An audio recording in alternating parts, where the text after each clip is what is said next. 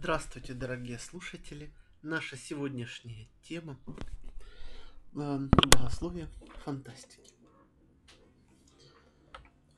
В свое время один известный э, человек, основатель современного американского общества, как мы его знаем, э, звал, звал, звали и зовут его э, Бенджамин Франклин, говорил, что ходит в храм к одному проповеднику из протестантов, а, потому что этот проповедник а, не только хорошо говорит, но и не касается догматических тем, а, а больше рассуждает о неких вещах общечеловеческих и прежде всего о важности доброты, естественной желания помочь другому и тому подобного. То, что заметил Франклин, имеет смысл, потому что он, будучи человеком практичного и одновременно э, идеалистичного склада ума, э, хотел э, вещей конкретных и э, в богословии разбираться не мог. Но тем не менее он э, понимал и знал, что все высокое в этом мире приходит от Бога, и что главное служение, которое оказывается Богу человеком, это помочь другим, а, порадовать других, принести радость в жизнь других. И в этом ключе мы сегодня с вами поговорим о жанре фантастики и научной, и фэнтези. Хотя а, научная, конечно, появилась а, раньше. Впрочем, и фэнтези тоже Э, они были примерно а, а, одного времени, одного поля ягоды, и та и другая расцветала в Америке, э, и та и другая, и фэнтези, и научная фантастика существовали э, в первые десятилетия и развивались благодаря множеству журналов, в которых печатались тогдашние авторы. Все эти авторы очень известные теперь люди. Генри Катнер, Рэй Брэдбери, Роберт Говард – Э, Роджер Желязный и другие замечательные э, авторы и писатели. Э, и здесь, я думаю, уместен афоризм Паниковского, который говорил Шуре Балаганову, что мы с вами люди из раннего времени, Шурочка. Таких, как мы с вами, уже нет, а скоро и совсем не будет. Это, конечно, смешные слова, смешная фраза человека, которого придумали, я имею в виду Паниковского, люди, имевшие чувство драмы, зачем нет, имевшие чувство юмора, но не имевшие чувство драмы, а, и тем не менее, тем не менее, Паниковский во многом прав. И когда мы заходим в, допустим, современный книжный магазин, большой какой-нибудь буклет, а, читай город и тому подобные громадные магазины, э, то я всегда прохожу мимо э, не просто полок, но э, рядов, шкафов, стендов длинных, э, много-многометровых с научной фантастикой и э, вообще со всякой фантастикой, с фэнтези, с мистическими романами, потому что не вижу в них никакого смысла, не вижу в них э, того, ради чего в свое время читатели открывали, допустим, Роберта Говарда, открывали других великолепных авторов э, той эпохи.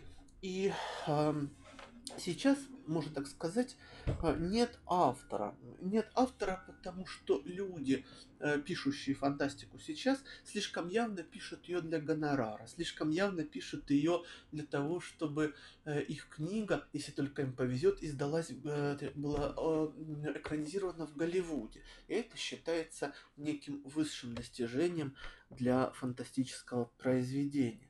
Ну, собственно говоря, это касается не только э, фантастики, это касается всего современного общества, оно довольно-таки э, обращено э, к своей внешности, но не к своей сути. Отсюда, да, вот эта вечная погоня за лайками, да, за отметками, за э, одобрениями в Инстаграме. Э, отсюда, допустим, такой современный вид скажем так, самоубийство, как самоубийство в Ютубе, да, когда какая-нибудь девушка А, первая, по-моему, это начала Аманда Тут, да, если не ошибаюсь. А, она э, убивает себя, допустим, медленно загруж... и загружает этот ролик того, как она себя убивает в YouTube Э, и объясняет это тем, что она до этого э, была не нужна никому в школе, на нее не обращали внимания, но теперь-то у нее наконец-то будет много просмотров на ее странице. И действительно, э, просмотры Аманды Тот Э, собрали э, несколько миллионов отметок, э, десятки миллионов просмотров и в Америке, и в Европе, но все же это не та слава, которая должна была бы быть у человека и ради которой человек в этот мир пришел. Конечно, и фантастика в нач... классической своей поры, то есть 30-е, 70-е годы, э, она расцветает множеством авторов, великолепных авторов, но если вы э, обратите внимание на количество журналов и людей, которые тогда издавались, то вы э, легко увидите, что авторов посредственных, конечно же, было куда больше, чем таких, как Генри Каттнер, Урсула Гуин, Роджер Желязны, Шекли, Саймак, Хайнлайн и тому подобные вершины мировой фантастики. И э, хотя их действительно было много, но посредственных всегда было больше, и было много тех, кто писал ради гонорара, потому что э, телевидения тогда еще не было, э, э, и э, в Америку э, э, общее, скажем, всеобщность телевидения пришла только в 60-х годах, а до этого, до этого, конечно, были очень-очень популярные журналы. И люди традиционно любили журналы мистического направления, фантастического, которое появилось. Э, в то время было две волны научной э, и фантастики и фантазийной фантастики. Эти две волны охватывали ну, так, всю эпоху от 30-х до 60-х годов. Ну, чтобы вам было понятно, да, в 38 году вышел «Хоббит», хотя «Хоббит» это сказка, а не фантастика, но он Э, дал, э, скажем так, определенные задатки э, жанра фэнтези, хотя к жанру фэнтези книги Толкина не относятся, а являются сказками.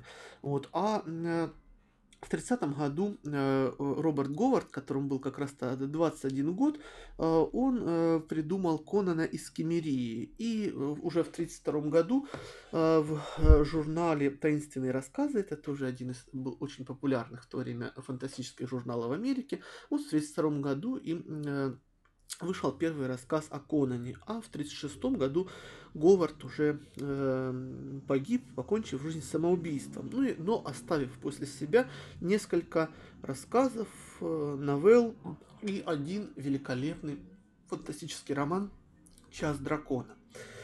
Э, э, появились э, так называемые гранд-мастера, то есть люди, признанные всеми, это Саймак, Азимов, Хайнлайн, которые ими зачитывались, ими восхищались, э, и э, они э, создали, прежде всего, Хайнлайн, так называемый фантастический роман для подростков. Сейчас, конечно, отношение к Хайнлайну, к сожалению, в Америке не такое восторженное, и в одном сериале, по-моему, в сериале «Факультет», если не ошибаюсь, как раз там играл Элайджа Вуд, который Фродо играл, там была одна девушка, э, которая догадалась в этом сериале, она догадалась, что на школу напали инопланетяне, э, потому что она читала Хайнлайна, а над ней до этого все смеялись, фу-фу-фу, какая глупость, как можно читать такую ерунду, зачем нам этот Хайнлайн нужен, это уже для старичков, которые Фейсбуком пользуются, ну и тому подобные вещи. Но тем не менее, видите, хотя отношение у молодежи к Хайнлайну такое вот скептическое, вроде бы как это уже все отжившее, но э, тем не менее в культуре Америки он присутствует и э, его читают. Конечно, здесь нужно сделать оговорку, что мы не можем говорить обо всей молодежи Америки, она очень разная, потому что, допустим, если в целом, ну, опять же, э, согласно рейтингам, любимые писатели американской молодежи, это, допустим, Джон Стейнбек, вот, но а, одновременно есть и те, кто, допустим, читают Селлинджера, хотя в, офици... Э, в большинстве опросов многие молодые люди говорят, что они как раз Селлинджера не читают, он им непонятен.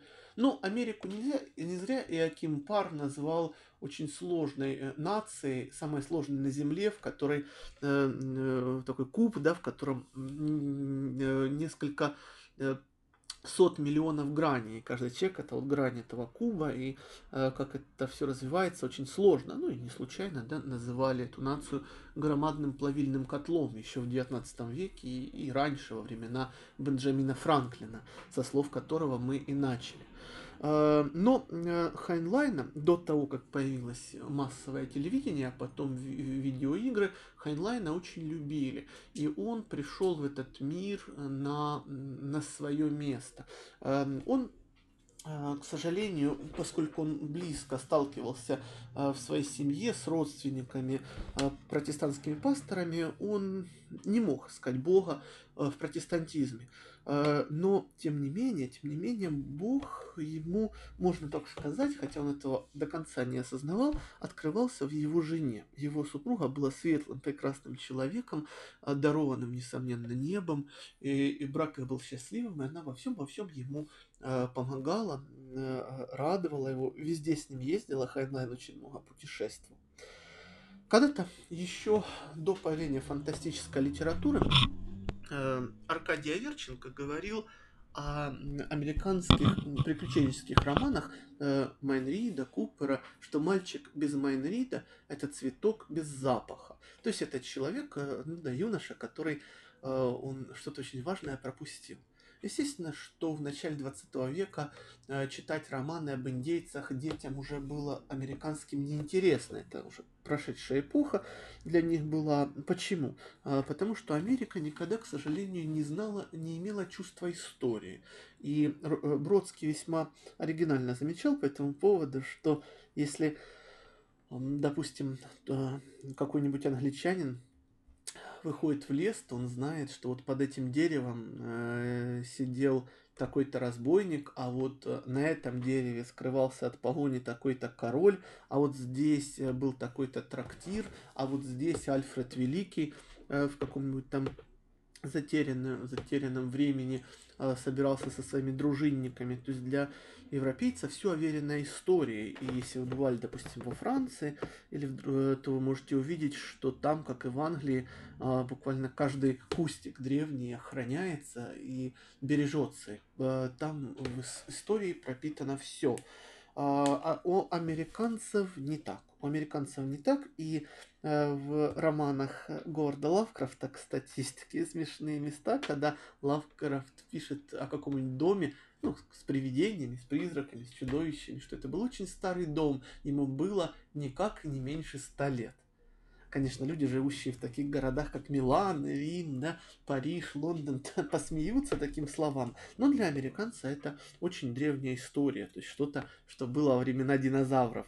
И поэтому, э, я думаю, американские дети первыми начали спрашивать преподавателей, что правда вы родились 30 лет назад, а как же вы тогда мамонтов добывали, а саблезубые тигры уже были, да, а бронтозавра вы видели, ну и тому подобные вопросы. Вот. То есть у американских детей э, тоже нет чувства истории. Ну, в целом, естественно, не у всех. Но в целом это так. И э, поэтому читать в начале 20 века романы об индейцах им было уже неинтересно. И тут как раз э, на смену таким романам Бог послал э, э, Америке и миру вообще жанр научной фантастики, потому что научная фантастика появилась все-таки раньше, чем фантастика э, в стиле фэнтези. И э, э, научная фантастика изначально была любима гораздо больше, ее знали, а фэнтези-бум случится э, позже, не сразу.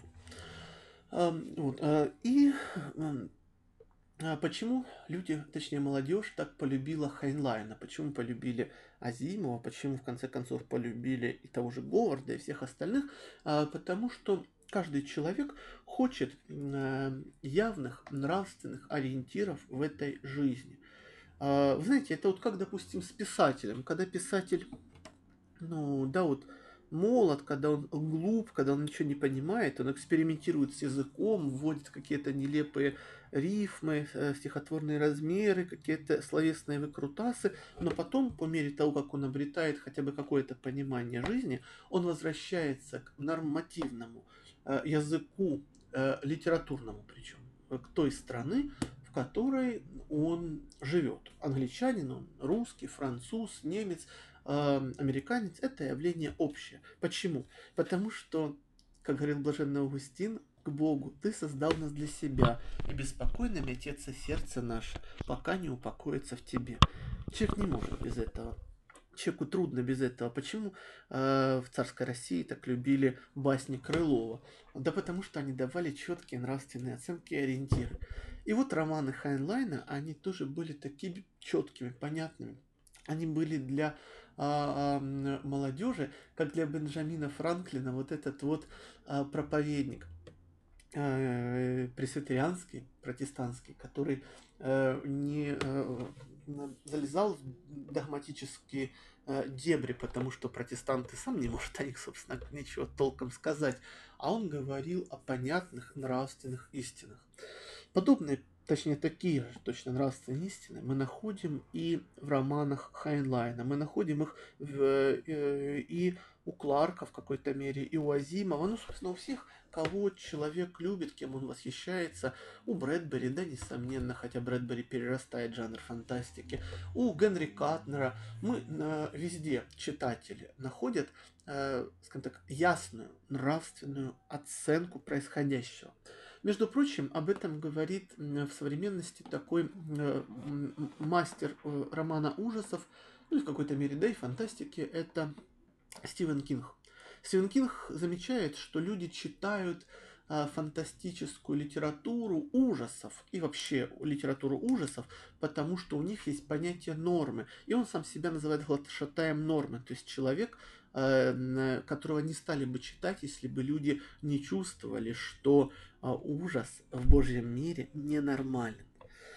А так это а, понимали понимал Стивен Кинг. Э, подсознательно и примерно так же это понимали и читатели Хайнлайна. А почему, повторюсь, Америка очень сложная страна, там много разных людей, кто читает э, Стейнбека, кто комиксы про Микки Мауса, а кто читает и Хайнлайна и будет читать, потому что Хайнлайн, конечно, это э, в какой-то мере новый Майн Рид, новый Купер, то есть человек, который открыл э, для мира э, то, что всегда все знали, но что нужно повторить. Ведь э, путь э, к настоящести, путь к, э, к истине, он всегда лежит через то, чтобы человек назвал для себя и осознал как свое собственное то, что мы называем прописными истинами. Вроде бы всем понятно, но пока человек этого не сделает, он не восходит на высоту. Кажется, ну что там те 10 заповедей, да? Вот, ну вот всем они как будто бы на слуху, хотя это не так. А на самом деле нет. Пока человек не начнет э, их применять, как об этом, кстати, пишет Бенджамин Франклин в своей автобиографии, человек не увидит с того, что он не может без Бога избавиться от страстей, как об этом опять же пишет Бенджамин Франклин. И человек без того, чтобы обратиться глубоко к заповедям, э, он не восходит а, на высоту понимания истины, понимания Бога. Конечно, человек э, очень часто говорит, что он понимает прописные истины, знает, но на самом деле это не вполне так, потому что люди в общем-то, нечетко знают даже из 10 заповедей. Я вспоминаю один знакомый священник, хороший человек, как-то раз во время исповеди на каком-то большом празднике, э, одном из 12 больших церковных праздников, вечером исповедовал долго-долго, там больше часа людей. И он задавал всем, каждому, никто же не знал, что он спрашивает, а он спрашивал у всех 10 заповедей. Ему хотелось узнать, знают ли их люди. И оказалось, что из 200 человек, пришедших в тот день на исповедь, э, а, вот э, он 10 заповедей назвали, по-моему, только двое. То один из них был, если не ошибаюсь, семинаристом, а второй и просто вот любил очень Бога, любил Библию, что, к сожалению, не свойственно. Многим э, верующим людям. Вот, э, хотя Библия так прекрасна, и м, тот же Генрих Гейне говорил, что он обратился к Богу из атеизма просто потому, что он читал Библию, и он понял, что Бог есть, Бог прекрасен. Ведь Бог, э, Бог звучит в страницах Библии, звучит в страницах и Ветхого, и Нового Завета. И э, почему э, мудрые люди говорят, что если ты сейчас не чувствуешь Бога, читай Библию, и тот Его Дух, Дух Святой, коснется твоей души, ты почувствуешь Его реальность. Но здесь очень важно заметить, что, как учили древние богословы, такие как Григорий Богослов, Григорий Палама, э, Иустин Философ, Бог проявляет себя во всем, что красиво, во всем, что настоящее. И э, когда американские школьники, да и потом уже и не только американские, а все остальные, читали Хайнлайна, Кларка, Азимова, Урсулу, Брэдбери. Они читали, потому что они чувствовали вот эти вот отзвуки евангельского звучания. Они могут быть неявны, конечно, для самого Хайнлайна, они могут быть неявны для Урсулы Ле Гуин, которая так, в общем-то, да, и не определилась со своей верой в целом, но они явны в произведении. И поэтому очень глупо делают те верующие люди, которые говорят, что давайте-ка мы вообще отменим всю научную фантастику и вообще всю фантастику отменим, она нам не нужна. Э, в свое время была такая замечательная, великолепная, мудрая женщина Марина Журинская. Она э, своими усилиями издавала научный такой богословский церковный журнал «Альфа и Омега». Она была мудрая девушка, и поэтому она издавала этот журнал сама. Э, и э, церковь никак, ну, точнее, не церковь, скажем так, официальные лица э, РПЦ не могли вмешиваться в то, что она делает, а она вела великолепную работу, и поэтому она говорила о культуре в 90-е годы, когда вообще культура о значении культуры не знал, к сожалению, в РПЦ никто или почти никто. И вот э, она э, писала э, в одной из своих работ, которая называется «Может ли христианин читать фантастическую литературу?», что ей часто спрашивают, можно ли действительно ее читать, и ждут от нее, как от редактора православного научного журнала, что она тотчас ответит, что ни в коем случае фантастику читать нельзя – и на это она отвечает следующее. «Я скорее склонна утверждать, что только христианин фантастику читать и может, другое дело захочет ли. Самое общее объяснение этому таково. Только христиане, в противоположность тому, что пишут о них люди неосведомленные, обладают некоторой трезвостью рассудка, которая и необходима для того, чтобы эту фантастику читать и не пополнять при этом ряды граждан, мягко говоря, имеющих неустойчивую психику. А, почему так? Почему она так говорит? Что она здесь имеет в виду? О, очень и очень многое. Очень и очень многое она здесь имеет в виду. И здесь о многом действительно нужно было бы сказать. Дело в том, что люди, как говорил Нобелевский лауреат Фрэнк Вильчик, вообще очень мало знают о науки, э, допустим, о физике, о биологии, об палеонтологии, о реальных открытиях, делаемых учеными. Об этом никто не знает. И поэтому для очень многих, к сожалению, мест, э, образ ну, э, познания, да, и местом, где черпается информация, являются какие-то, да, там, интернет, какие-то заметочки ВКонтакте, а, которые э, пишет кто угодно, а, вот, какие-то фильмы, да, и тому подобные вещи. Поэтому мы можем услышать очень много всего того, что к науке отношения не имеет, но люди об этом не знают. Но ведь на самом деле и сама наука, э, она развивается, да, вот, э, и а, ну, вот какой привести пример, да, вот это вот идея так называемая мультивселенная, да, это же совершенно Э, идея, э, которую серьезные физики даже не рассматривают, потому что это просто из области фантастики. Но в фантастике это идея множественности миров, да, множественности измерений, куда можно попадать. В фантастике эта идея любима. Сколько об этом писал Майкл Муркок, сколько об этом пишет Железный, да, где его принц Эмбера путешествует по так называемым отражениям, то есть измерениям. Это вот как раз эта самая фантастическая идея мультивселенной, будто бы существует много, э, там, миллиарды вселенных, вселенной одновременно. Почему эта идея вообще появилась? Э, она появилась, я думаю, потому что кому-то очень захотелось, а, а, скажем так, а, обойти свою совесть из ученых. Э, вот. А совесть явно говорит о том, что мир сотворен Богом. В физике об этом говорит антропный принцип, в биологии об этом говорит, э, допустим, да, э, клетка, э, та же самая, в которой одновременно происходит несколько тысяч химических реакций, ДНК, ну, все что угодно. То есть любую часть мира возьмите, вы увидите, как она сложна, как она красиво обустроена, как она как она идеально существует по отношению ко всему остальному. Но э, э, людям очень сложно э, признать реальность Бога, особенно, особенно если они живут вне этой э, реальности, если они, допустим, привыкли к тому, что главное и э, лучшее, в этом, что есть в этом мире, это их ум, это их какой-то великий интеллект, великое познание. И об этом, вы помните, в свое время говорил даже Николай Васильевич Гоголь, что такой человек – такой вот, да, гордоумный, он во всем усомнился, но только в уме своем не усомнился.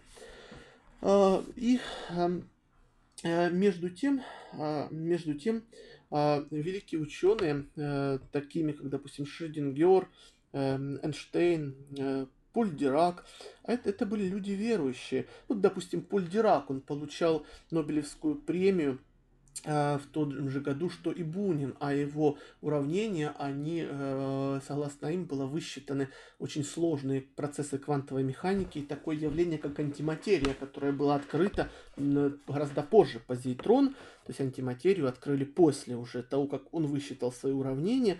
И вот, допустим, что говорит э, Поль Дирак. Смотрите, Бог это математик очень высокого порядка, и в построении Вселенной он пользовался весьма сложной математикой. Конечно, а, подобные фразы мы можем найти и очень многих других людей. Допустим, вот э, Эрвин Шредингер, э, конечно же, вы все слышали о коте Шредингера, хотя никто не знает, э, а, а, что это такое, потому что физику, повторюсь, у нас а, также точно никто не знает, как и 10 заповедей. Ну вот смотрите, э, смотрите, допустим, что говорит Шредингер.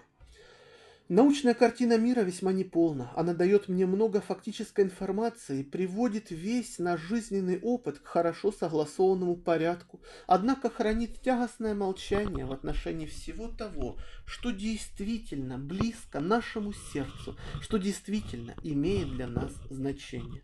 Она не может ничего сказать миру о восприятии красного или синего цвета, о горьком и сладком, о чувстве радости или чувстве печали. Наука ничего не знает о красоте и уродстве, не знает о добре и зле, о Боге и вечности. Наука иногда пробует ответить на эти вопросы, но очень часто это ответы настолько слабенькие, что мы не можем воспринимать их всерьез. Наука хранит молчание, и тогда...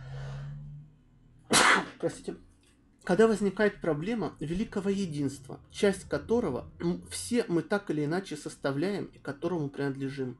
Его самое распространенное название в наше время – это Бог с большой буквы «Б», очень часто науку клеймят, называя ее атеистической.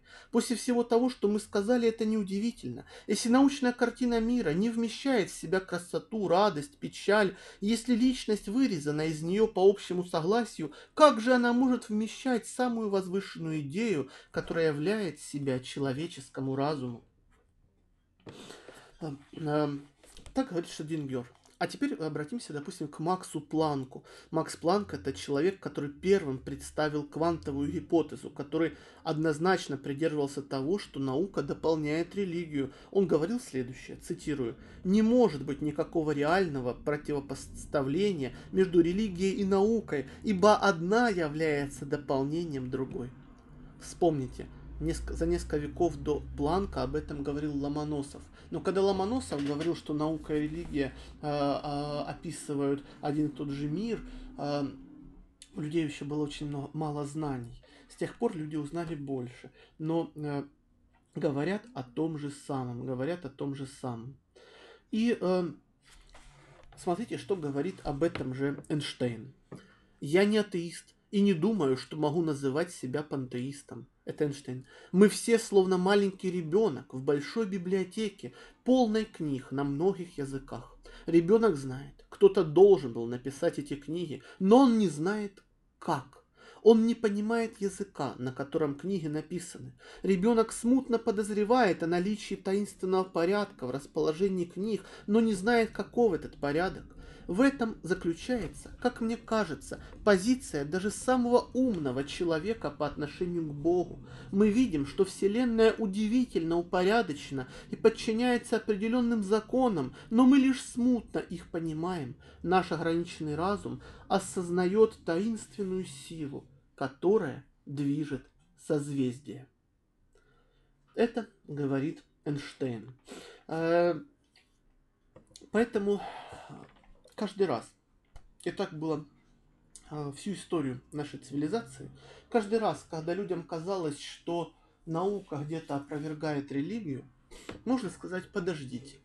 И всякий раз наука скажет о том же, о том, о чем говорит и религия. В каком смысле? Она косвенным образом скажет о Боге. Ну, как это было, допустим, когда, э, помните, да, после французской революции очень смеялись над Библией и говорили, что там, допустим, нету ничего, э, там э, в истории, в археологии не найдено никакой ассирийской империи, а в Библии об Ассирии говорится. Что же это такое? Какую-то еще империю придумали, которая откуда-то непонятно вообще откуда взялась. А, но прошло время, и Ассирия была раскопана на глубине 22 а, метров под песком. А, раскопали ее города, раскопали ее башни, ее столицу. И тут, конечно, уже вновь атеистам пришлось замолчать. Так бывает каждый раз. Допустим, мы знаем из Библии э, и из э, христианского богословия, что э, Земля это центрированная планета. Не в том, конечно, смысле, что она находится в центре мира, нет. А, она находится, знаете, на окраине галактики, но по смыслу, по сути, она центральна.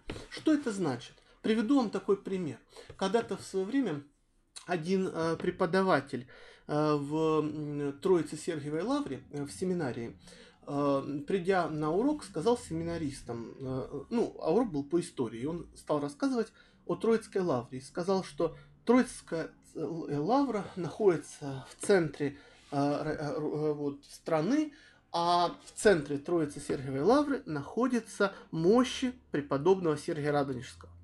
Ну, все семинаристы, естественно, знали расположение храма в Лавре. Если кто-то из вас был, то знает, что храм, э, где лежат мощи, это маленький весьма храм по отношению к центральным большим соборам, и он далеко не в центре, он почти на окраине Лавры. Сценаристы кричат, да что вы такое говорите, в каком там центре? А на окраине находятся мощи святого Сергия. А преподаватель говорит, нет, они находятся в центре Лавры. Тогда его, конечно, никто не понял, но спустя много лет, э, если не ошибаюсь, Кураев сказал, что понял, что же здесь имелось в виду. В центре Лавры не в том смысле, что они находятся в каком-то ее центре.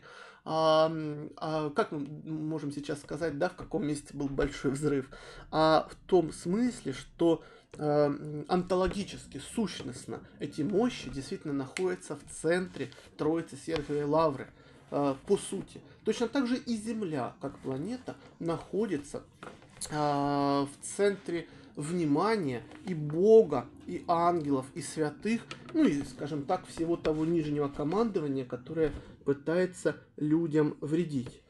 А почему, да, допустим, свернутые проекты в конечном итоге американские по поиску внеземных цивилизаций, потому что люди поняли, что это бесполезно. Но мы одни во Вселенной. Как об этом, кстати, говорил и Паисий Афонский, допустим, как да, и в Библии, да, человек перед Богом один. Для чего же тогда такой огромный мир, да, миллиарды и миллиарды а, солнц и галактик? Для чего?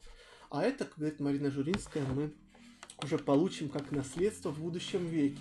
Что мы там будем делать, посмотрим. Об этом никто из людей, конечно же, знать совершенно не может. Но вы тогда спросите, откуда же такой интерес, особенно вот в 60-е, в 90-е годы, к теме внеземных цивилизаций? Почему несколько десятилетий э, существовала программа, которая называлась, если не ошибаюсь, сети программ Wonder, которая постоянно занималась в Америке э, поиском этих цивилизаций? Что побудило, э, ну, что дало толчок. И толчок не только в науке, но и в научной фантастике, потому что вся научная фантастика той поры была полна э, внеземных цивилизаций. До сих пор это, конечно же, есть, допустим, в фильмах. Что же произошло? Что же случилось? Это нам теперь известно.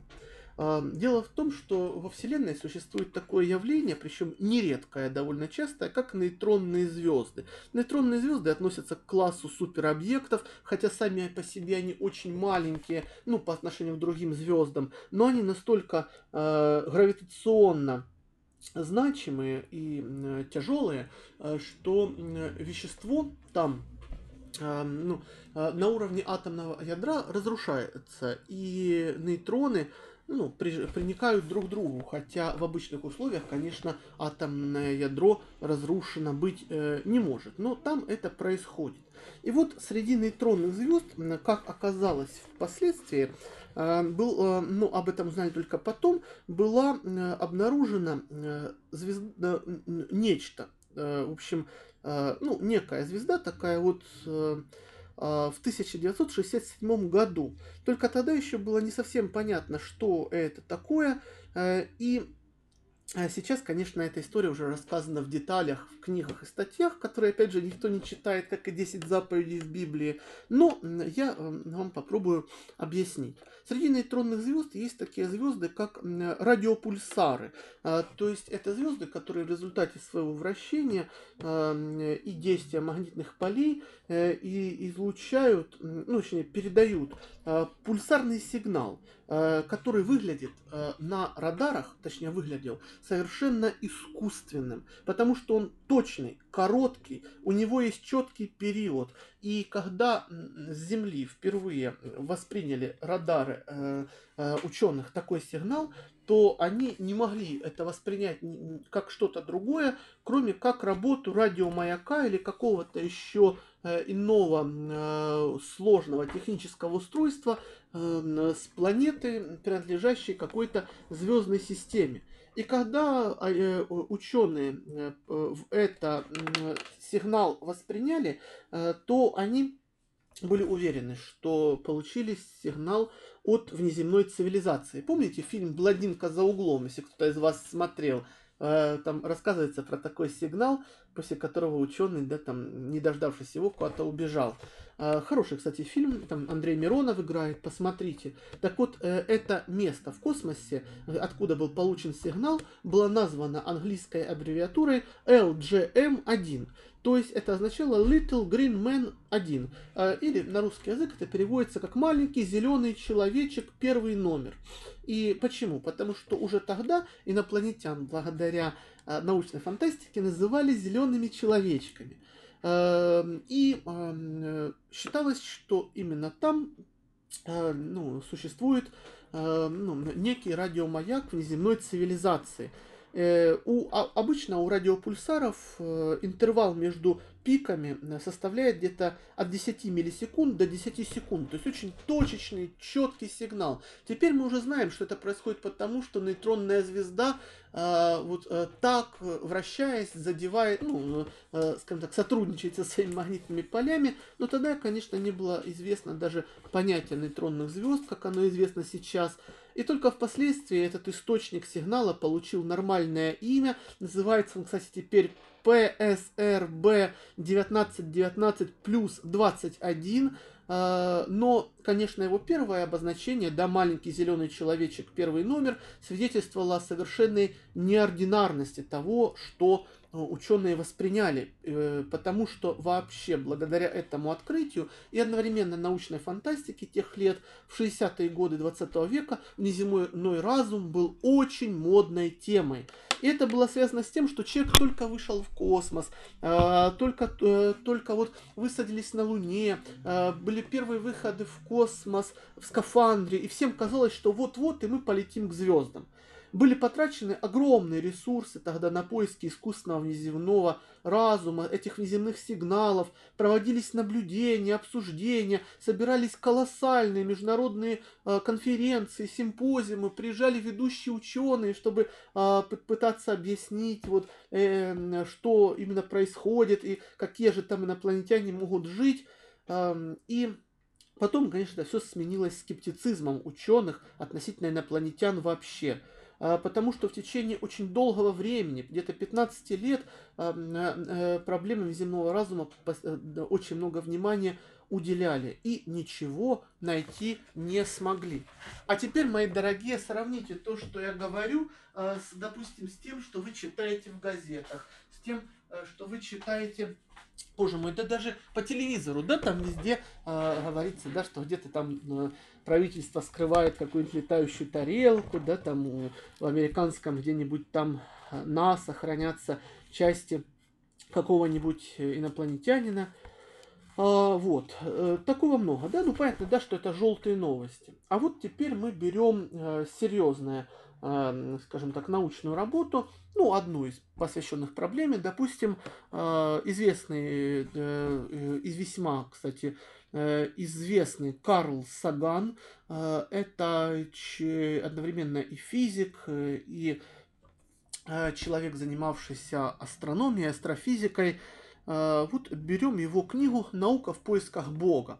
Эта книга весьма известный труд в своей среде, научной. Вот. Карл Саган известен тем, что он около 20 лет был одним из людей, которые возглавляли сети программ Wonder, то есть э, не по, один из тех, кто ну, как так, возглавлял все программы Америки по поиску внеземных цивилизаций. И вот как он резюмирует свой 20-летний опыт работы э, по этому поиску. Он говорит, что э, э, мы раз, ну, э, были разобраны огромное количество случаев, когда людям казалось, что они то видят летающую тарелку, то, допустим, какой-то сигнал э, откуда-то приходит. И за 20 лет, он говорит, мы, ну, ученые не нашли, не нашли ни одного вообще даже намека на э, реальность внеземных цивилизаций. Ни одного. Видите, да, какую разницу между тем, что говорит э, Карл Саган, то есть ученый, возглавлявший эту программу. Кстати, вы знаете, что эти программы уже сворачиваются или даже уже свернуты. Это уже не актуально теперь стало после всего этого. А э, какая разница между тем, что это настоящий ученый, да и тем, что он говорит, ну, кстати, кстати, фантастика и говорит э, желтая пресса.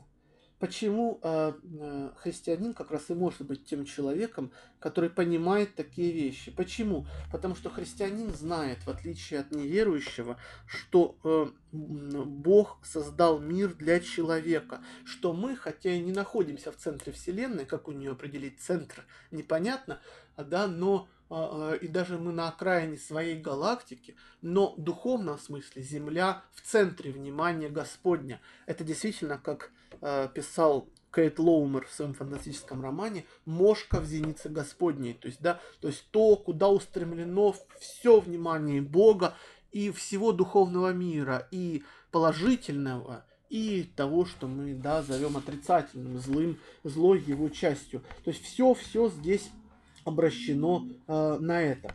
И, э, э, конечно, э, поэтому христианин может спокойно читать такие вещи, потому что они его либо не смущают, либо он может найти ответ. Как мог бы найти ответ и э, ученый, да, верующий, который стал бы задался этой проблемой, или человек, интересующийся наукой и познающий такие вещи не через какую-то, да, такую вот желтую прессу, либо фантастику, а через ну, науку, через богословие, э, потому что благодаря науке и богословию, да, мы можем понимать э, все не так, как это преподносят желтые журналисты. Э, и э, это имеет значение, потому что христианин, у него все стоит на своем месте. Фантастика на своем, да, желтая пресса на своем, телевидение на своем, а Бог на центральном. И как говорил блаженный Августин, когда эм, э, Бог будет на первом месте, то все остальное будет на своем. Э, что еще дает и чего не дает читателю научная и вообще фантастика?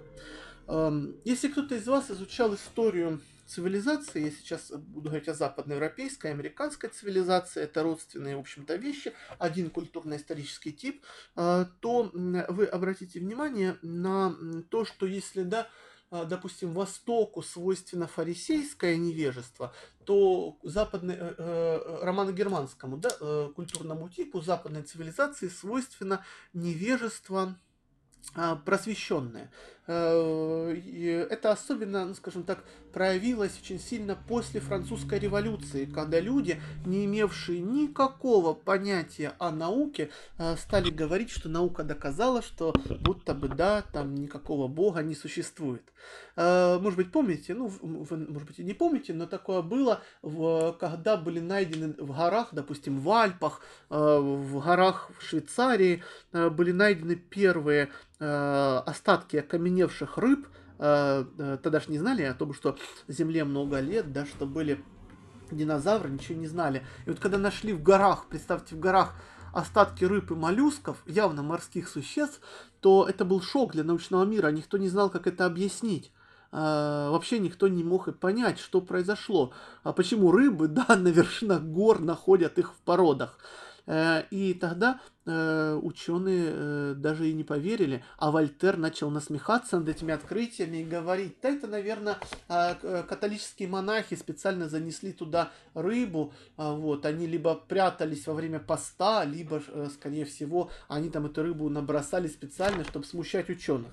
Ну, вот, конечно же, прошло немного времени, был открыт возраст Земли, да, была открыта палеонтология как наука, и рыбы встали на свое место – вот, э, кстати, э, место, которое они э, могут занимать по праву и в книге бытия, и в палеонтологии.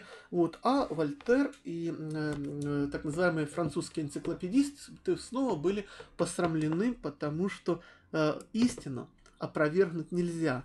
Бог это реальность, а всякая реальность и познание реальности происходит от этой самой реальности. И говорить, что чего-то э, ее нет, реального нет, это то же самое, что если я буду говорить, что вот диктофона, который я сейчас держу в руках, его не существует. Он, конечно, существует, и э, нужно иметь, да, либо какую-то глупость э, ума, э, либо слепые глаза, либо нечистую совесть, чтобы по каким-то причинам отрицать диктофон. Ну, я сейчас имею в виду, да, конечно, прежде всего, это метафора о Боге. Э, итак, вернемся к этому времени. Э, французская революция, а, настроение вот э, людей, которым кажется, что они отменили наукой Бога, хотя они ничего не знают ни о науке, ни о Боге. А, вот. Э, и тем не менее, такое было настроение в Европе весьма сильно, особенно во Франции.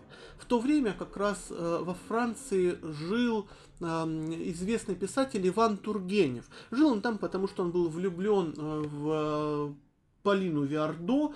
Э, она была замужем, естественно, она не встречалась с Тургеневым, но он был влюблен, он все время хотел находиться хотя бы поближе немного к ней. Те, кто влюблены, понимают такие вещи. Вот, и он много интересных записок оставил дневниковых и в письмах об этом э, периоде и времени. И он говорит, что он, когда отстаивал в Париже, э, даже среди писателей, среди ну, людей, в общем-то, как бы грамотных, когда он отстаивал свое чувство к Полине Виардо и говорил, что любовь это божественное начало, это смысл мира, э, над ним смеялись и говорили, нет, нет, любовь это физиология, это химия, как сейчас бы сказали, да, все это неправда, это просто вот инстинкт размножения, И даже знаменитые писатели советовали ему французские не продолжать никогда эту тему, потому что его серьезно не воспримут и просто обсмеют. И просто обсмеют. Но тем не менее он продолжал говорить о том, что любовь это божественное начало. Итак, вернувшись к фантастике, я хочу сказать, что и сейчас ну, как вообще всегда в мире, а, было две глобальных тенденции, о которых говорил еще блаженный Августин. Город небесный и город земной.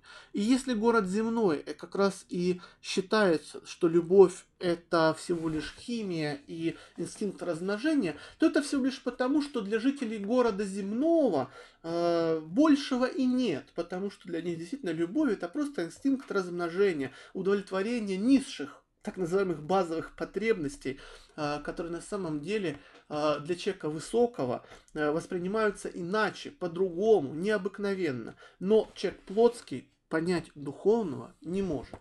Но одновременно есть и другая тенденция, и в фантастике тоже. Понятно, что в фантастике много и первой тенденции, да, когда вот все это представляется вот так. Но есть и другая. И другая, э, допустим, представленная фильмом «Интерстеллар», там, где э, говорится о Боге и о Божественном, пускай даже и не прямым языком. Помните этот знаменитый монолог э, Аманды, э, девушки, которую играет эта прекрасная актриса э, Энн Хэттуэй. Помните, когда она говорит, что э, если, да, это меня э, тянет любовь к человеку через всю Вселенную, то значит любовь это что-то иное по отношению к нашей Вселенной. Она пришла не из нашей Вселенной, потому что она больше всего остального, что здесь есть.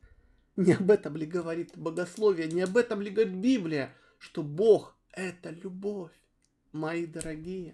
Вот и ответ.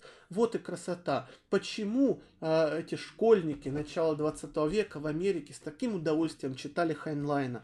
Почему сейчас люди, которым действительно нужно что-то высокое и настоящее, открывают книги, в которых Бог все равно звучит, пускай он и не заявлен прямо, пускай о нем и не говорится напрямую, но он существует, он есть, и о нем такие люди хотят говорить, а без него вообще не хотят ни жить, ни существовать, потому что в нем край и предел высочайшей человеческой мечты.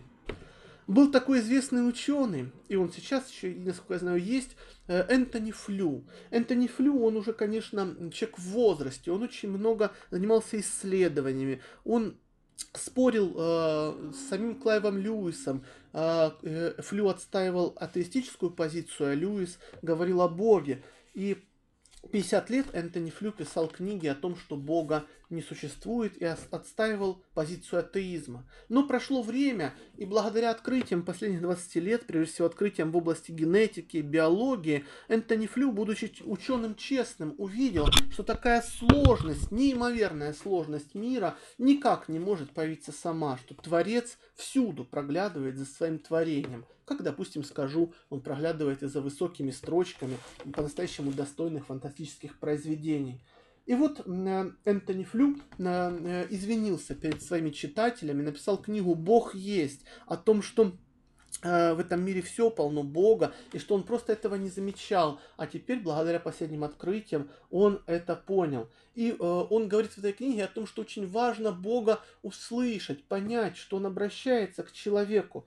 И вот как он заканчивает эту книгу, мне она очень нравится, это окончание, я думаю, оно порадует и вас. Этим мы окончим и лекцию. Открытие такого явления, как законы природы, убедило ученых, философов и многих других признать существование бесконечно разумного духа. Я пока не столь убедителен, но кто знает, что произойдет в дальнейшем. И в один прекрасный день я могу услышать голос с большой буквы, который скажет мне, теперь-то ты меня слышишь?